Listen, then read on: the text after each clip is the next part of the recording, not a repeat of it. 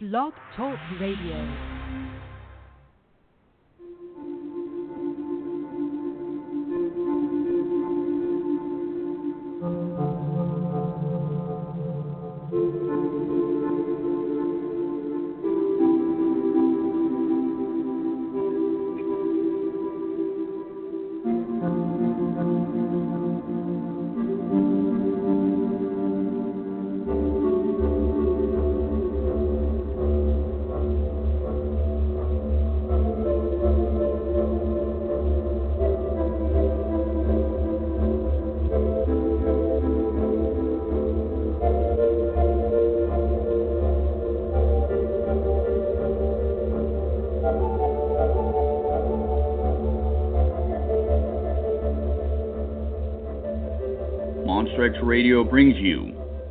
The Haunted Sea with host Scott Mardis.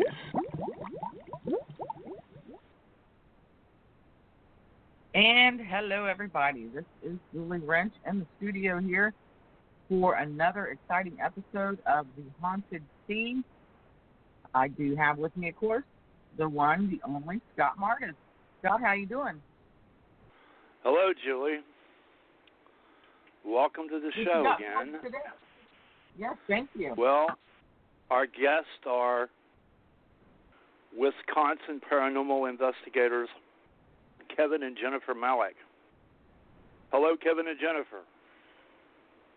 Hello. Hello, everyone. Hello. Thank you for having us come on. Sure, I've been on your show enough times.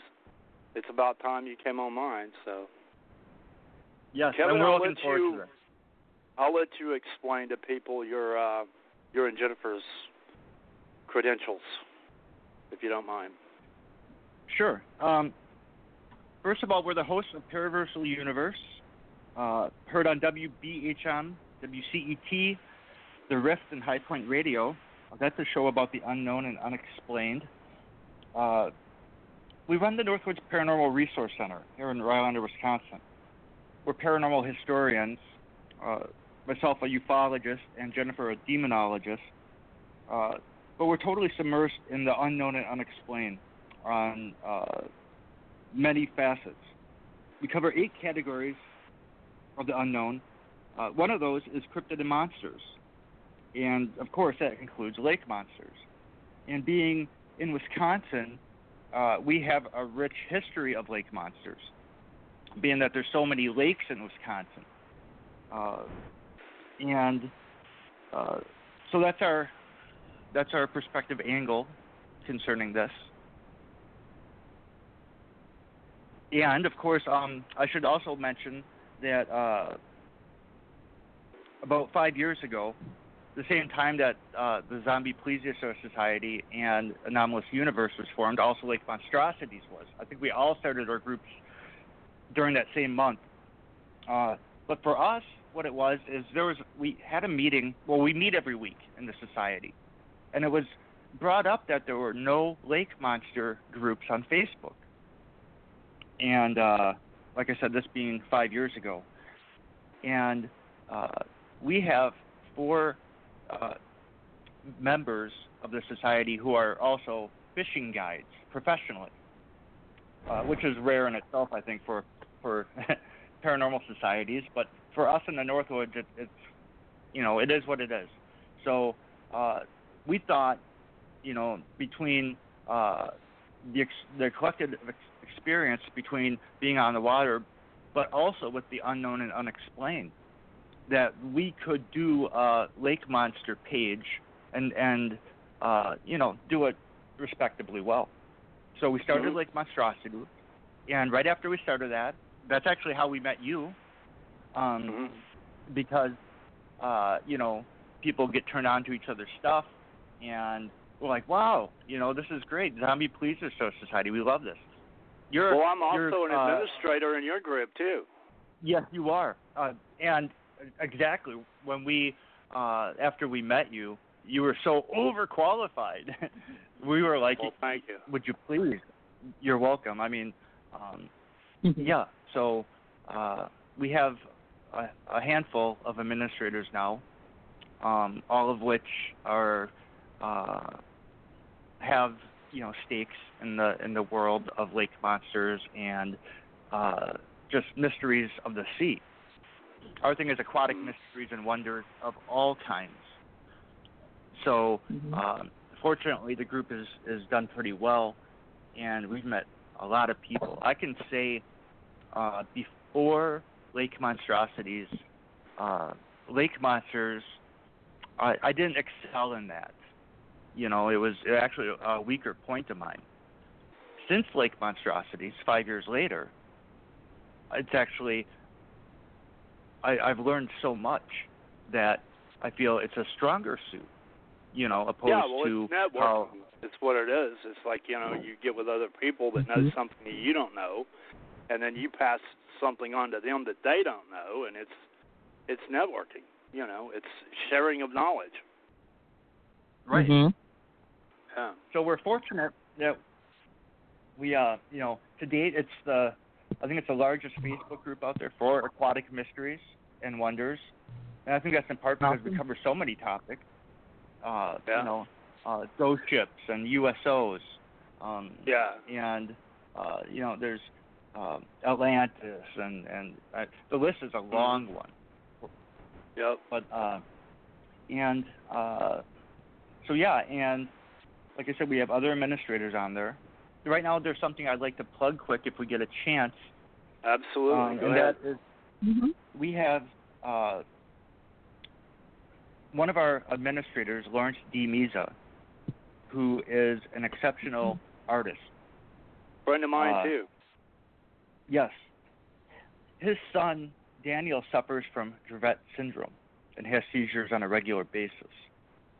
Now, we, to go back, we, we didn't have a logo for Lake Monstrosities.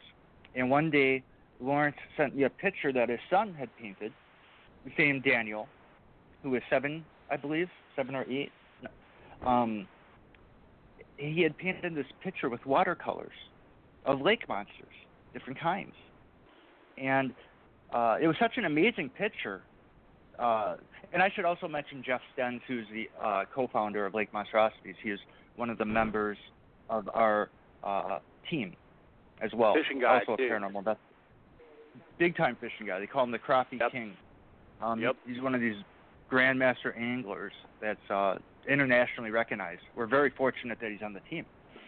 Um, so we were all talking. Jeff was like, "Wow, like you know, can we use this?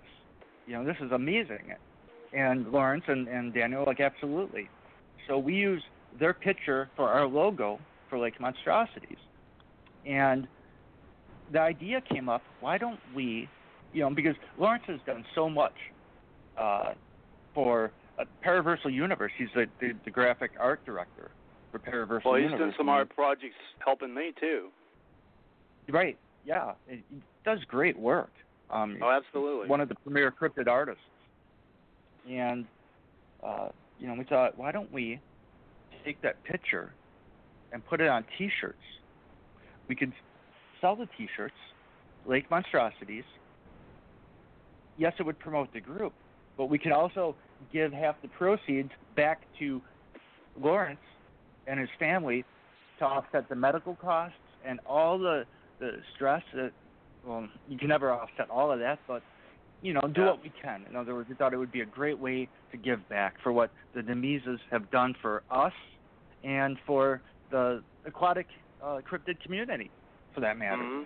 and uh, so right now, if if you know if you go to the the Facebook group page Lake Monstrosities, um, the pin post is of that T-shirt, and I don't know how long we'll be offering that for, um, but we are are about to send in an order now to have uh, printed up.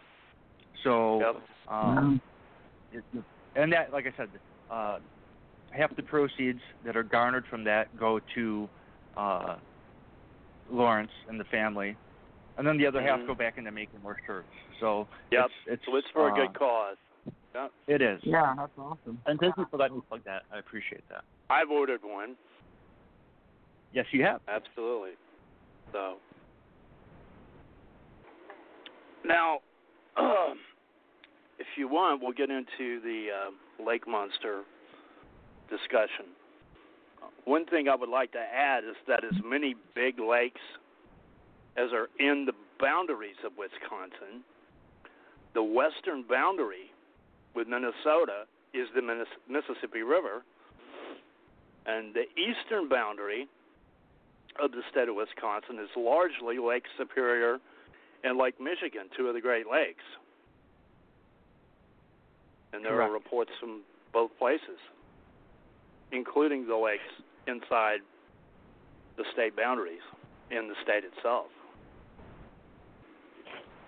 Minnesota, if you look at their license plate, it says uh, uh, the land of 10,000 lakes. I think we have, Mhm. uh, technically, I think we have more lakes than 10,000. In fact, I know we do. Um, but yeah, for sure, Minnesota, Wisconsin, tons of lakes, thousands of lakes, and uh, and like you said, that you got Lake Superior, and uh, it's a good place to start. Lake Superior, Pressy, right? Yeah. That's the name of their their The Lake uh, Superior monster. lake monster.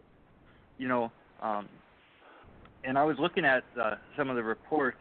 There was actually a report that goes way back where um, uh, a man.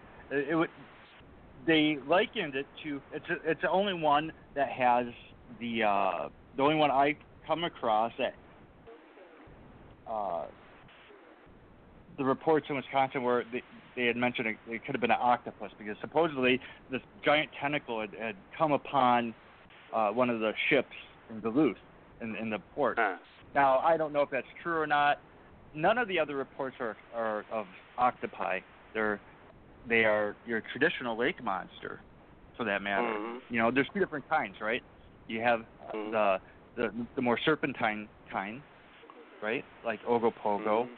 Uh, and then you got the the Nessie kind or Champ. the long-necked creatures with a large body. Yeah. Right. Now it seems like half the lake monsters in Wisconsin ha- are of one kind, and half are the other kind. Generally speaking, except for that Mhm. one report I just talked about, which was, you know, uh, Well, I when I don't was I, it, so. Go ahead. when I was doing research, looking into some of this to prepare for the show, the um, Noah Voss, I'm sure you've heard of him. Absolutely. Has he's a- uh, has a website. Yeah, Right. Co-authored the Pepe book about the Right. um, Lake Pepin monster. Lake anyway, on his website, most of the lake monster reports he had lined up there were of your standard, normal, you know, type that you're just talking about. However, there were Right. a couple that sounded like either a Bigfoot in the water or something along the lines of a mer being, one of these, you know, creatures from the Black Lagoon like creatures that people report occasionally. Hmm. But but the vast Wow. majority of them sound like they were talking about, you know, standard lake monsters. And there's I'm sure Right. there's a few giant fish that get mixed up in this too, you know. Oh, absolutely. Um, you Yeah, have your I mean, you got- of course. you got sturgeon, you got big muskies and pikes, you've got the paddlefish, which is a really basically a type of sturgeon, what they call a spoonbill. I'm sure you know what I'm talking about. Um, Mm-hmm. yeah, it's it's a freshwater filter feeder, is what it is, which is extremely rare. But uh, and you got big catfish too. So I'm sure that probably a lot of these large fish, at least some of the more marginal monster reports, they're responsible for most likely. Yeah, my cousin actually, uh, when we were kids, and- of all lakes, Big Muskie Lake in Springstead, Wisconsin. The lake, lake is named Big Muskie, and for good reason. Mm-hmm. It has record-sized muskie in there. Yeah.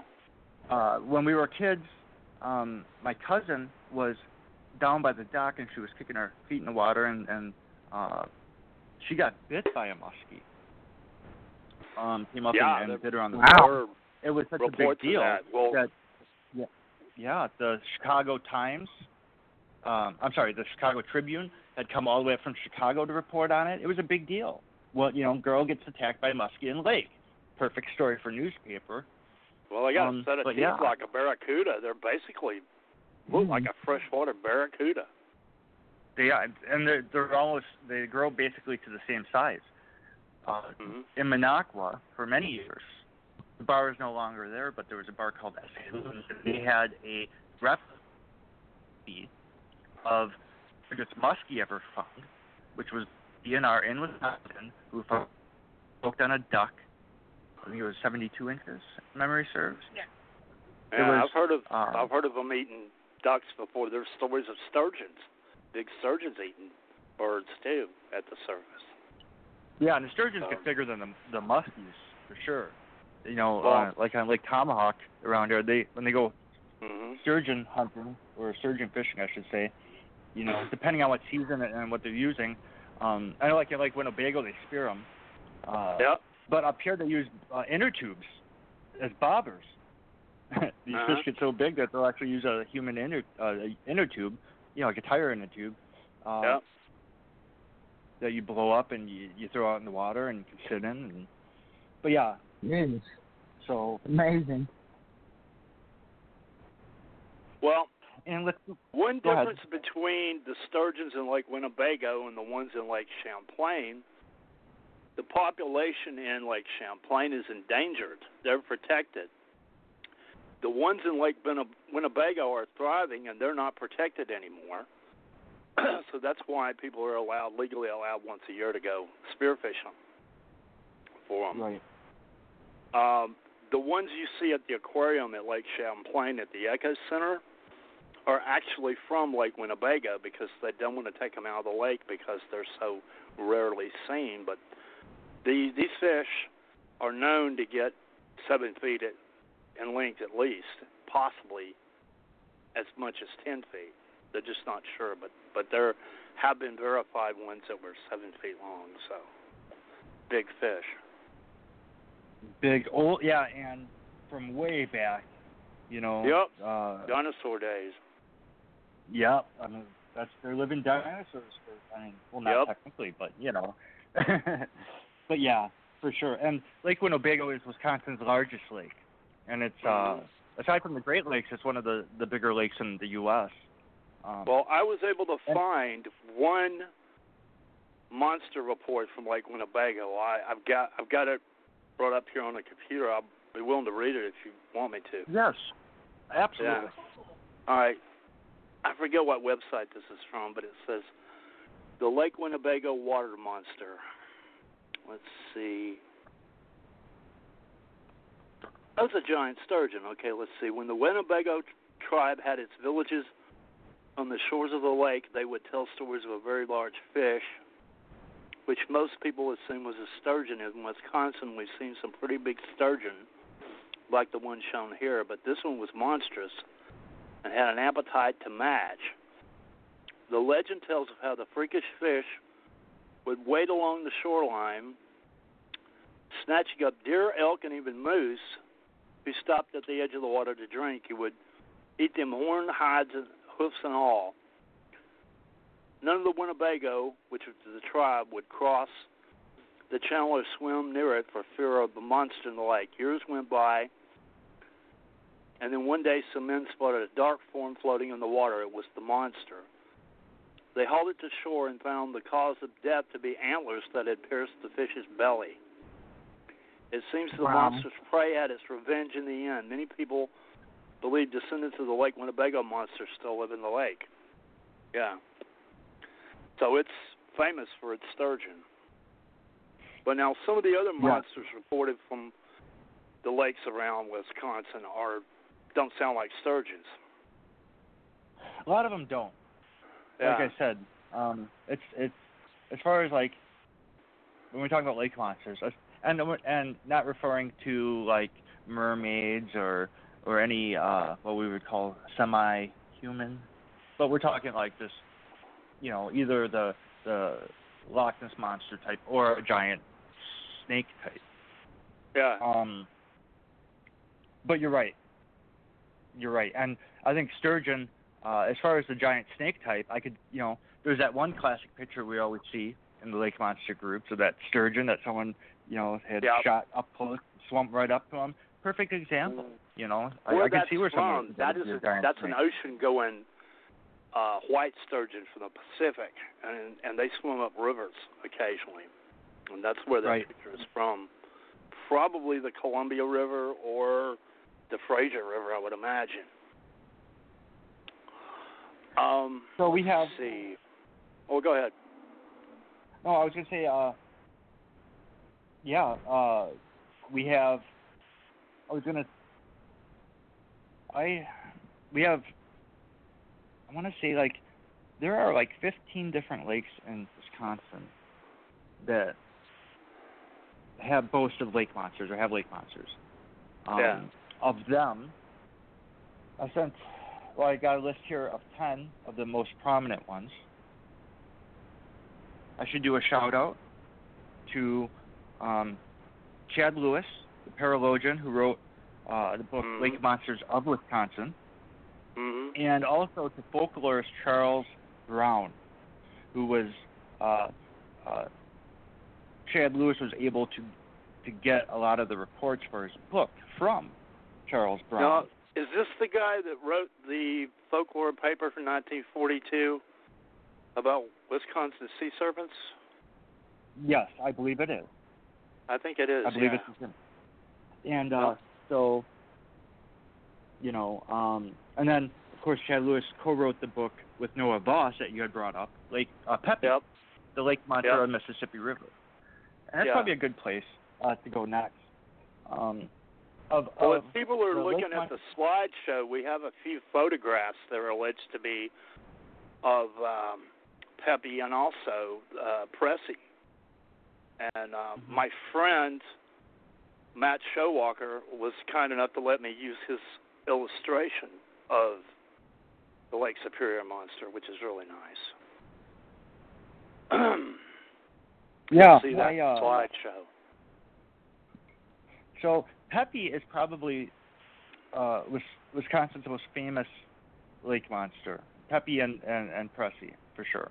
But Pepe, Mm. um, I, they have a Pepe festival every year um, Mhm. in Lake Wow. Pepin. And and now, like, okay, for anyone listening, uh, Pepe is the name of the lake monster for Lake Pepin, which is part of the Mississippi River. 23 miles long. There are actually many similarities between uh, that stretch, or Lake Pepin, and uh, Lake Okanagan and Loch Mhm. Ness. They're both long, or they're all long, skinny, you know. Uh, Yeah. so it, I, I find that interesting. That's, I mean, a, a lot of these lakes. I don't know why that is. Not not all of them, but Well, you know certainly They generally share a history of being gouged out by moving glaciers during the ice age. And then all that ice melted and flooded, and in some places, like Lake Champlain, the sea actually was able to come in, mm. and marine animals came in. and you still have apparently bull sharks, which can tolerate fresh water, that swim up the Mississippi River and I was able to find a few isolated reports. I don't know how reliable they are of them getting into Lake Michigan and uh, you know being found. Right. Mhm. So Pepe has they have this festival, or they've had it in the past, and uh, people come out and they spend the weekend or whatever, you know, celebrating Pepe. Um, like Chad Lewis will go out there and speak, you know, about it, and they'll have other speakers out there, and then uh, at the, in the evening, they go on a riverboat which is haunted, and and do the the ghost thing during the evening um, for Mhm. this this festival they do. But it's and because of that, I think that's one of the reasons actually why Pepe is is so well known. Is just because there's so much energy put into it that way. Yeah. And with almost all of these lakes, in fact, all, I'd have, I, with all these lake monster reports, they go back to uh, Native American legends. Yep. I mean, these are nothing that were just these are not you would call uh, urban legends in the sense that they were recently created and, Mhm. and not real or from real accounts. Um, and Well, there are there uh, are a couple of photographs allegedly of Pepe. The probably the one I was able to find out the most information about was one from 2004, and it's in the slideshow there. Yeah, and there is uh there are a, I was just looking at a picture before the show of um. There's an alleged photograph of Pressy too from 1977. I've also put Um, that in the slideshow. uh the mysterious uh there's a book written about uh Pressy, the lake monster. It's called The Mysterious North Shore by uh, Kate Barthel and William Mayo. Um, and aside from the octopus report, like I said, I, I don't even know why I brought that up. I mean, because it's I, it's uh, Well, I think because know- of the attention it got.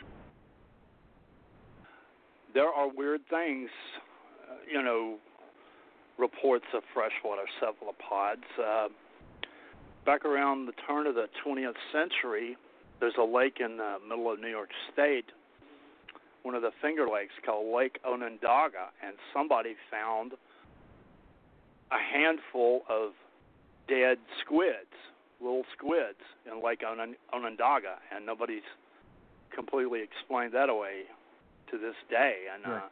The best answer anybody could come up with is that it was discarded fishing bait by somebody that threw it in a river, but or threw it in a lake. But there's no proof of that. Well, so, You're right, like a very small percent of the lake monster and then you've got you've heard of the Oklahoma octopus, I'm sure. Absolutely. Well, there you go. There's another Yeah. example. But allegedly, cephalopods are not supposed to be able to tolerate freshwater conditions because of their Right. osmoregulation. And Lake Superior is cold. But who knows, you know? Right. Um, but anyways, yeah. So Lake, so Pepe, and then actually of all the lake monsters, uh, according to Lewis, uh, Lake Michigan gets more reports for monster sightings every year, at least the ones he collects. Yeah. I thought that was interesting. Um, Well, the photograph in the slideshow of alleged to be a Pressy. Here's the here's the background information on it. It says a Memorial Day weekend in 1977, a certain Randy Brown snapped a photo of the Lake Superior monster. It looks like a giant serpent swimming in the waters. Brown said that it undulated just like a serpent in the water. However, the snapshot he took shows a blurry object. So, as the slideshow is going through, you'll see my friend's artwork of the um, Pressy monster, and in that same montage of images is the photograph from 1977, and it looks like maybe the head of something, flush for the water, kind of looks maybe sort of like the head of a sperm whale, or possibly maybe some kind of a bulky-looking plesiosaurus-looking creature. Yeah. Oh, she, yeah. And- yeah, she found one. and then there's photos. there's one of the um, Pepe photos. Trying to dig up the information on it. Let's see here. Um, I don't know if they're going to do a Pepe festival uh, coming up again. huh. I do. We we have yet. We were going to go out to the Pepe Festival a couple of years ago, and we had a paranormal conference that same weekend they were doing that. And Yeah. I don't know if they. I I. I I I don't know about last year if they did one or not. I don't know Well, if they do you them every year or what they do. A Northern Wisconsin Paranormal Festival every year too, right? Well, we don't do it. Um, this year or the last year, we had our first major paranormal conference in the Northwoods, and it was it Okay, was maybe that's the- what I'm it thinking in of. the North. Yeah, I mean we have there are paranormal conferences up here. Uh-huh. Um, nothing major. Most of them are like expos, psychic fairs, that kind of thing. But then they did have a last year at uh, in Bowler, Wisconsin. Uh, one of the casinos put on um, the Northwoods Paranormal Conference, uh, which I spoke at. In fact, Chad Lewis, spoke at as well. Um, they had a, they brought in a whole bunch of people: Dave Schrader, Jeff Belanger. Um, there's a whole host of people there. Of course, Linda Godfrey was there. Um, Allison Derlin was there. It, it was a good time, and so. Uh, but yeah, I'd like to do. Uh, you know what would be cool, Scott? Would be a Lake Monster Festival, or, or a Lake Monster game. uh, Paracon. You know, You like know, the only, a the only thing stopping me is- would be the money, getting up there and a place to stay and all that business. You know, right. that was all But took care wherever, of. I mean- wouldn't have a problem. You know. you know, and and that's something where uh, this is kind of like a seed that's been planted in my head, you know, years ago, and I, I know people who run Paracons, and I and I I'm aware of some locations that would be decent or they're cost effective. You Yeah. know, the idea would be uh, if you find a couple sponsors, I could put money into it, so we can fly out people like Scott Mardis. You know, um, Yeah, that's the only Shit, thing that would stop me from coming. Yeah, my bad. Otherwise, yeah, I mean, as far as you know, uh, that would be great, and I so that's something that someday uh, I I would love to see transpire. Well, yeah, I'm game. Uh, Any anything I can do to help, please let me know. Oh, absolutely. Yeah, yeah. So yeah, and I I know me and Jeff have talked about it before. Uh, Yeah. Jeff Stend, you know, someone else you should have on your show sometime. Man, does he got some stories about the water? Oh, absolutely. I've I've definitely considered it. Uh, and then, like I said, we had uh, Rick Eby. He's a guide that investigates with us. Uh, Muskie Well, you know guide Ted and Krulos Don. too, right? Who? Tea Krulos. Yeah, yeah, we've had him on the show before, and I've Well, he was at, at Lake uh, Champlain with me in um 2013 with us at the Champ Camp. Sweet. Yeah, he ran the uh, he runs the, the Milwaukee Paranormal Conference, Yep. and, And he uh, wrote the yeah, we've been out there Monster. Hunters. I'm in it. Yeah. Cool. Cool. Yeah. Yeah. And uh yeah, so there's a lot of people. I mean, I I like like you said, uh just finding the right sponsors and finding the right location. It wouldn't take much though. I think it could be done. So that's something that we'll have to work on. Yeah. Uh, let's see. I'm looking at the list. We have, uh, of course, Lake Mendota and Lake Mendota. There's two lakes near the state capital, Madison. Lake Uh-huh. Monona, one of the two, uh, is got it's Madison's lake snake, they call it. Uh, and then Mendota has uh, a lake monster called Bozo. Bozo the lake monster. Um, and Hmm. so they got reports with them. Uh, Lake Ripley in Wisconsin. There's actually uh, it's interesting. Some of these, like I, uh, a couple, a few of these lakes, uh, they have the lake monster, like Lip, the the the Ripley Lake monster, for example. Um, and looking for a name for it, nobody's dedicated names to some of these. I, I think it's probably it's amazing actually. You'd figure every lake monster would have a name, and that's not necessarily the case. Uh, let's see. We covered Lake Superior, and we talked about Lake Yeah. Michigan, uh, and then of course there's Devil's Lake, right? Anytime Yeah, you hear you know of what's- a You know what's interesting about Devil's Lake? what's That's that? near Sauk City, Wisconsin. And Sauk I used to live City, in Sauk City. Wisconsin. Well, anyway, Sauk City is famous for being the headquarters of Arkham House Publishing, that published H.P. Lovecraft and made him famous back during the 40s and 1950s. Huh. Small It's world. just I lived there for but- three years. Yeah. No, I lived well, there for three years. Yeah. Well, there's a couple of photographs in the slideshow that are claimed to be of the Devil's Lake monster. And there's there's one from 2004 that's alleged to be of um, Pepe too. Right. Mm-hmm. Now, anytime you hear the name Devil's, you know, Devil's Lake, Devil's Tower, Devil's Den, Devil's Cave, Devil, whatever, Mm-hmm. you know there's something to it. There's a reason for it. Uh, and and it usually goes back again to the Native American stuff. Um, in Yeah. this case, their legend, they believe the lake was sacred, and their legend uh, was of the green dragon in the lake.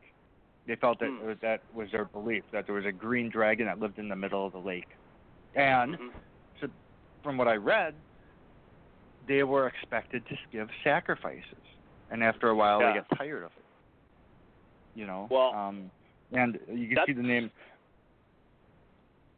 One confusing thing about these um, Indian beliefs is that some of the things that they talk about seem to be clear depictions of a large animal that lives in the water, and then some of the other things they talk about, they talk about water spirits, which is not an animal per se, but some kind of supernatural, you know, spiritual entity. And yeah, you know, I believe to, that. Go ahead. you have to try to distinguish between the two sometimes, you know, and it can be confusing. Yes, I. It's like well, you got the cryptozoology and then you got the paracryptozoology, which is Yeah. just uh, you know what you're talking about, and you know whether it be the big man, the Bigfoot, or the dog man, or whatever. Even with lake monsters, you're going to have a percentage. It's going to be a smaller percentage, but there's a percentage of reports that have some kind of unusual quality to it, supernatural quality, or whatever the Yeah. case may be. Um, case in point, Loch Ness monster. There's a really good one. Uh, Mm. you know, Aleister Crowley was had property on the lake, and he was down there trying to summon all kinds of things. You know, the most evil man in the world. Uh, you know, uh, people report strange things. Um, uh, like in Lake Monstrosities, there's a lot of Yeah. stuff that comes across. People have experiences um, that aren't always just the flesh and blood. Now, Mhm. I think, I think, uh, as far as uh, the supernatural stuff, there's many theories in paracryptozoology. One of be, one of which being ghosts of past animals. You know, the, Mhm. when people see Nessie, are they seeing the ghost of a plesiosaur? I'm not Oh, yeah, suggesting I've that all Nessies are ghosts of plesiosaurs, but for the few percent that have supernatural qualities to them, where if they just faded away, or maybe there was weird uh, electronic fog, or whatever the case is, there's some element to it that is just saying there's more going on here than what you're no- normally used Well, to seeing. Another confusing thing about the Indian lore too is that there's a lot of Indian lore that gives supernatural powers to real animals that we know about. Yep. So, you know, that that adds another layer of mystery to this. Are they talking about a real animal and they've put a supernatural body uh, layer of lore over the top of a real animal like they have with with bears and wolves and all this other stuff, you know. We just at this point I don't think anybody really knows. Well, that's interesting too. We uh, one one of them four guides I was telling you about in our group uh, is Don Young, who is a sh- Iroquois shaman. He's also Uh-huh. a cryptozoologist and a paracryptozoologist. Mhm. And you know, uh, for sure, uh, you know, they're like you said, they have different spirit animals, and or animals Mhm. have different properties.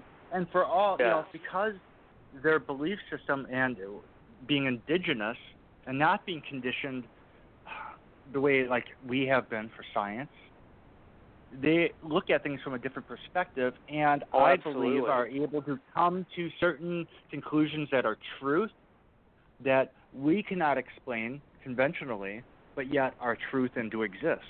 They may Yeah. some of the like yes, they may give animals some qualities, but there also may be a chance that they have discovered qualities about certain animals through maybe shamanic means or some other mean that you can't quantify in a lab, but yet, Mhm. you know, it's there. It's there. You know, are you going to ignore it, or can you at least look at it and acknowledge it for what it might be? I mean, because otherwise, Well, you know, it's one or the I've- other. You're either going to ignore it. lot- or you're- I've read a lot about what some Native American authorities within the Native American community think about the way they've been treated by the anthropologists that study their culture. And they some of them are upset with good reason by some of these academics coming to them and acting like they know more about their culture from outside than they actually do. I mean, what an insult, you know?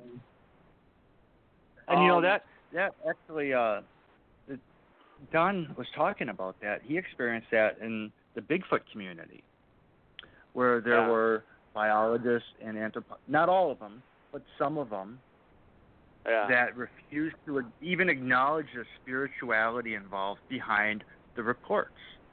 I mean, Yeah. doesn't mean that uh, they need to subscribe to it, but can you at least acknowledge it and respect it, please? I mean, can Yeah. you at least show some respect for it? There's a Can you do that much? book that touches on this very subject that I'm talking about by the late Indian scholar Vine Deloria Jr. It's called Red Earth, White Lies. I highly recommend that book to everybody. You may not agree with a lot of some of his theories in the book, but he definitely touches on this subject about how the academics view of their culture is very different from from how the Indians within the culture view it, and this has caused a lot of problems over the years. Um, Right. yeah. One thing a lot of people don't understand is that the Native American oral tradition even recognizes the concept of extinction. They Yep. talk about animals that used to exist that are no longer around, and they say so in their own oral traditions. So the Native Americans were cognizant of the concept of extinction hundreds of years ago. They said, well, these animals are not alive anymore, but they used to exist.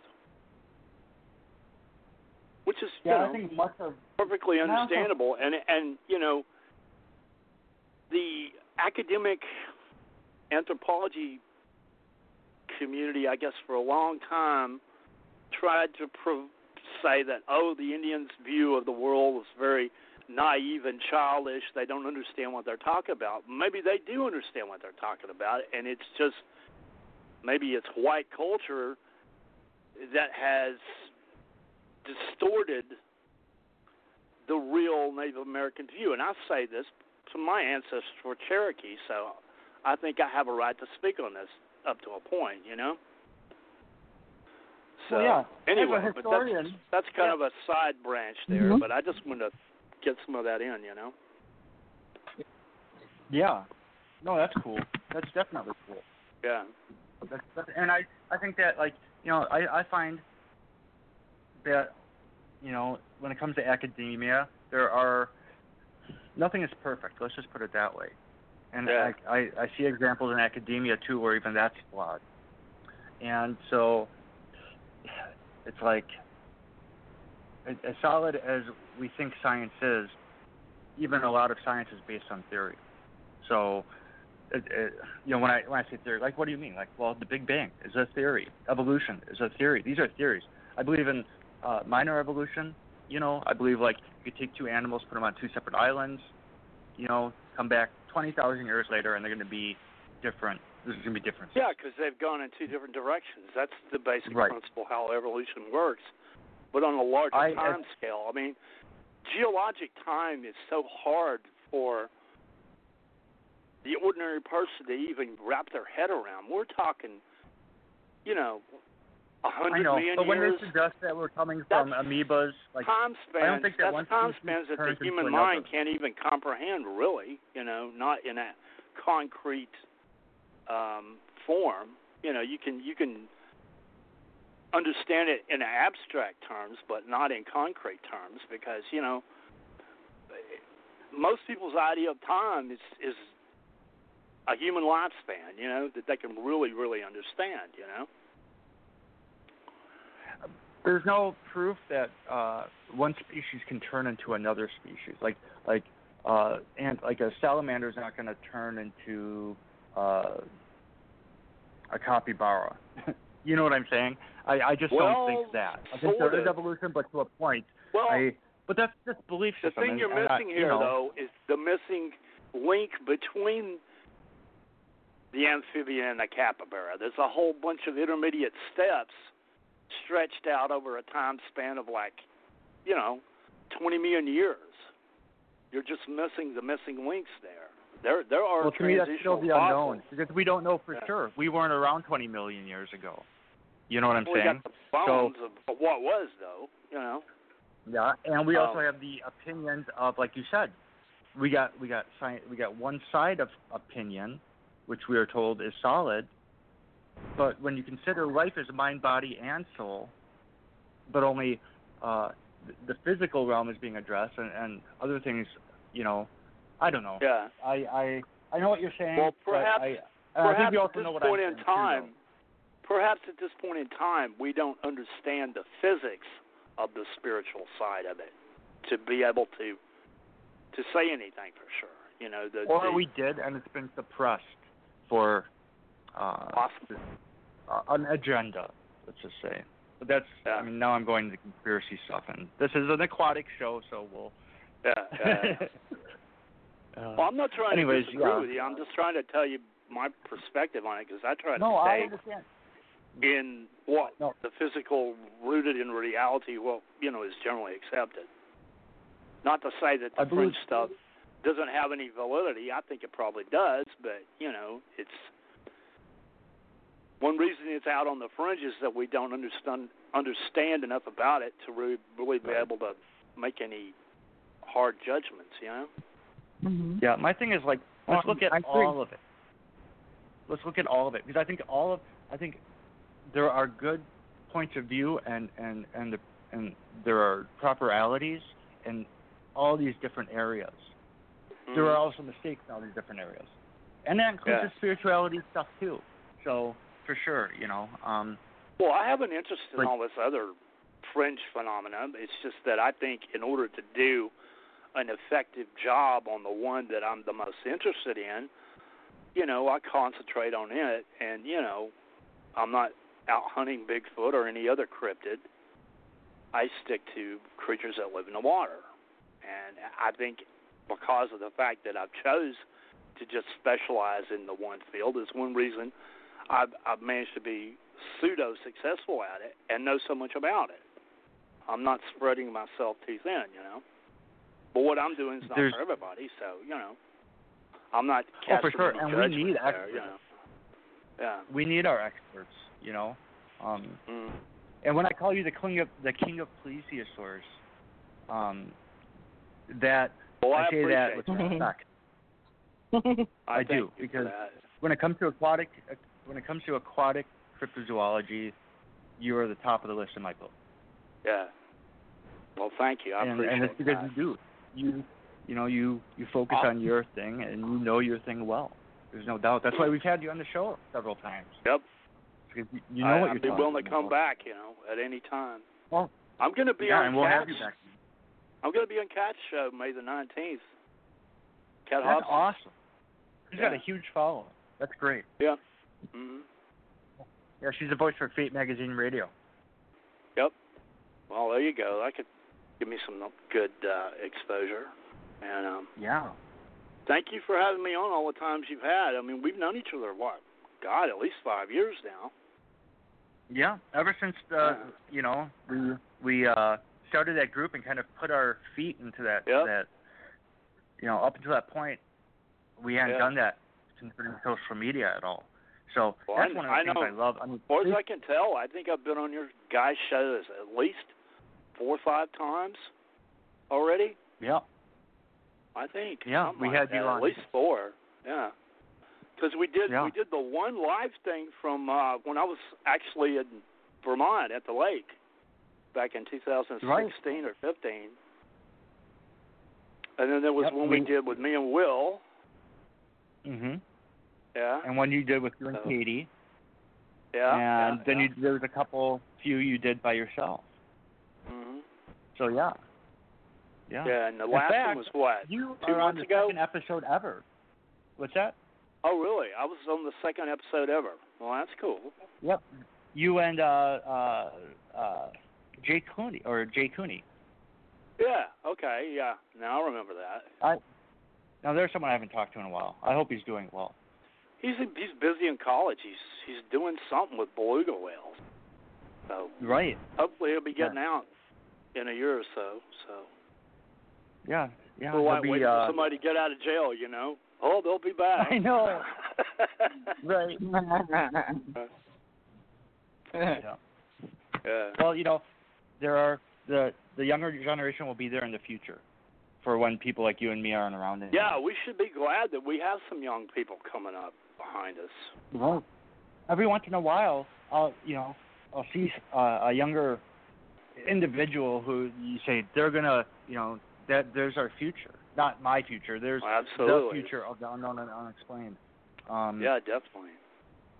you know, there's a handful out there I can think of, and uh, for sure that's why. In fact, James is also the youngest person we've ever had on the show ever.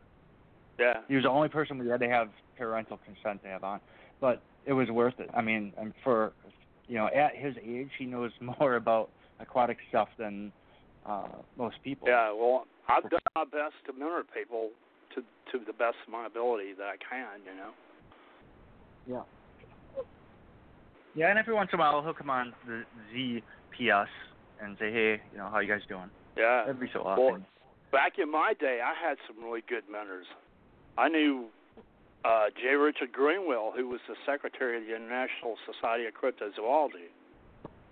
I spoke to Roy Mackal Oh. a couple of times on the telephone, and uh, really? so yeah, I know I knew a few of the old timers from way back to the you know the early days of cryptozoology. So. Right. hmm Cool. Well, one thing Very. I wanted to point out is that I showed you the map the other day of what North America, the, the Northeast, looked like 11,000 years ago when all the ice started melting. And if you'll remember on that map, all the Great Lakes were all one piece. Probably where you were living would have been underwater. And it was all interconnected, so anything could have come up from the Mississippi River or the Gulf of St. Lawrence and got in and swam as far as Alberta, Canada. So I mean, it's just you might as well say the whole middle part of the United States and Canada was an inland sea. And that's how all Yeah. these monsters theoretically got into places like the middle of Wisconsin and Lake Champlain and all these other places. Yeah, I mean that's like you're, you're talking for each lake. It's, it's almost like a diff- its own petri dish if you think about Yeah. it. You know. Yeah, so, and, exactly. like and maybe some of these uh, smaller lakes that have old stories from back in the 1800s and further back, but that you don't get modern reports from. You may have a situation where there was a small population that used to live in these lakes, but that died out because there wasn't enough fish to sustain them. Whereas in places Right. like Lake Superior and Lake Champlain, there's still enough of a food base to support a population. You know, that's interesting. Um, there's one belief I have. I know uh, Jeff Stens shares it with me, and it's not a popular belief, and that is that there, you know, uh, we know that it has to do with sharks, and it has to do with the Great Lakes. Um, the Greenland shark can survive Yep. in cold uh, weather. It's been seen in, in the St. Lawrence Seaway. We Yep. discussed one day: is there a possibility that it could uh, the Greenland shark could not or could have found its way into either Lake Superior or Lake Michigan, two very deep lakes. Yeah. And if they did, would we ever see them at all? Because they're well, they're on the dwellers. bottom, Yeah, they're Right. bottom dwellers. Like and we never go down there. So you can have Greenland sharks. Literally, you can literally have sharks in the Great Lakes, and nobody would see them because there's no. We're not going there to, you know, we're not going to the bottom of Lake Superior or Michigan. It's, it's not Yeah. like you know we have. They have like you know uh, tourism rides where you know come in our submarine and check out the bottom of the lake with us. Well, You know, so I came knows? across I- several apparently documented cases of bull sharks in Lake Michigan. And I also came across this really strange report of two people claiming to see narwhals breaking the ice in Lake Michigan. Now, I, I have yet, I didn't have enough time to trace this completely back to its original source, but I am going to continue to look into that. But the uh, the Lake Michigan bull shark stuff seems to be pretty legit. I mean, they found teeth, and uh, they allegedly found one sitting inside of an underwater wreck in the lake. Mhm. So Yeah, you never know. and that's why, right, and that's why I even bring up the Greenland shark. I wouldn't even suggest that had there not been reports of it found in the St. Lawrence Seaway. So, Yeah. um, and I and people say, well, they can only get so far, and they're not going to be. Dis-. I'm sorry, but a fish in water is just sneaky as all heck. I'm Yeah. sorry. You know what I'm saying? Like I could. It would only Weird take one or two. happens. Just weird stuff happens.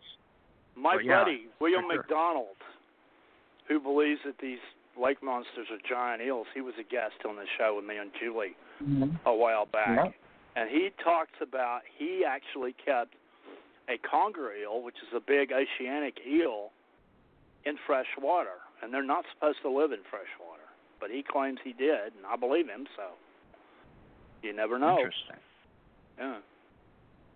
I'm sorry we didn't get Jenny on more. She's sitting here nodding her head Well, let- sometimes, well, let, but her, uh, let her talk for a minute. We got about we got about two minutes left.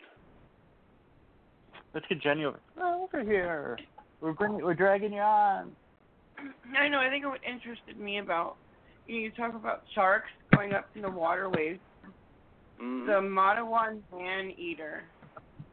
Oh yeah, that that, was happened- happened in a creek in New happened Jersey, Jersey. 1916. Yep, Yeah, absolutely. And for a that while, was the inspiration and for Jaws. Yeah, and for a while, people thought it was a great white, Yep. and then it turned out I can't remember if it was a tiger shark or a bull the bull shark. shark. It was a bull It shark. was a bull shark. Yeah, bull sharks have an incredible tolerance of fresh water. Yeah. There was one swim all the way up to Alton, Illinois, on the Mississippi. Well, they caught one or two of them in Illinois. Now think about that. Yeah, that's interesting too. Yeah.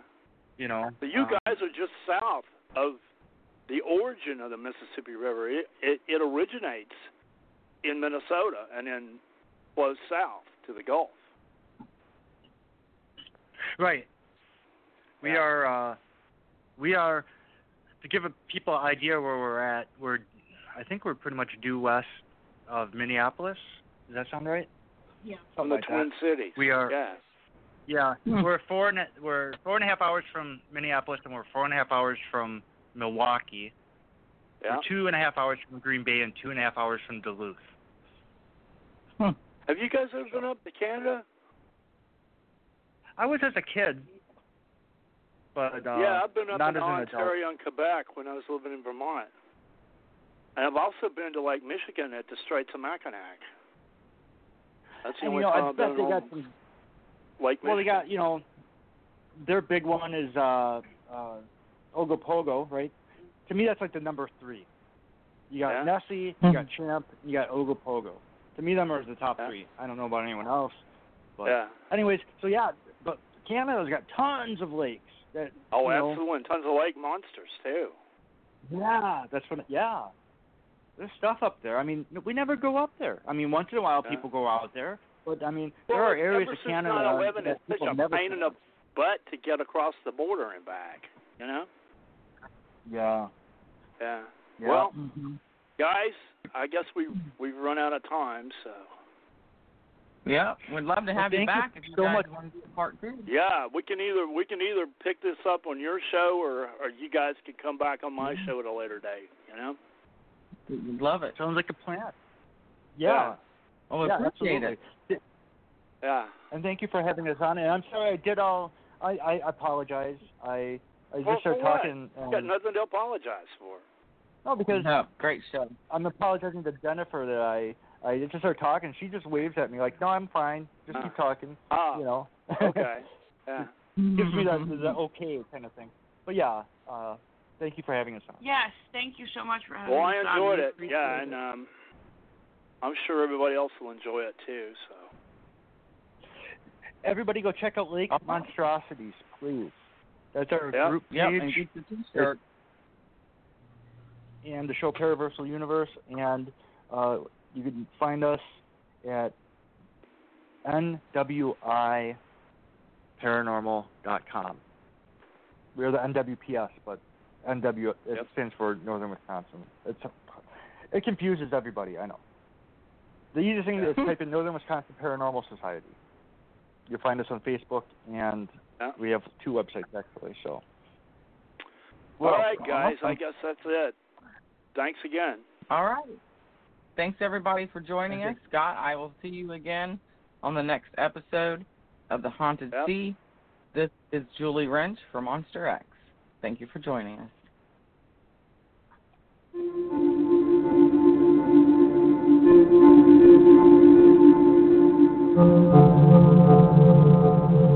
Monster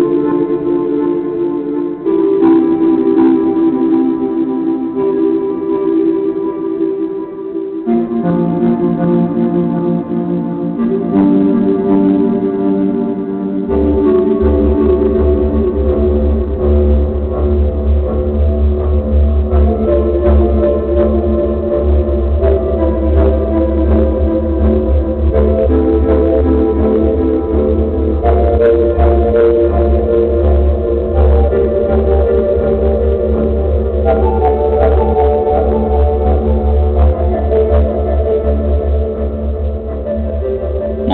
Radio brings you The Haunted Sea with host Scott Mardis.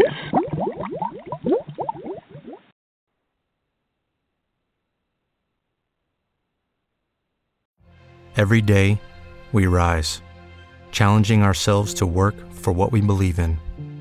At U.S. Border Patrol, protecting our borders is more than a job, it's a calling. Agents answer the call, working together to keep our country and communities safe.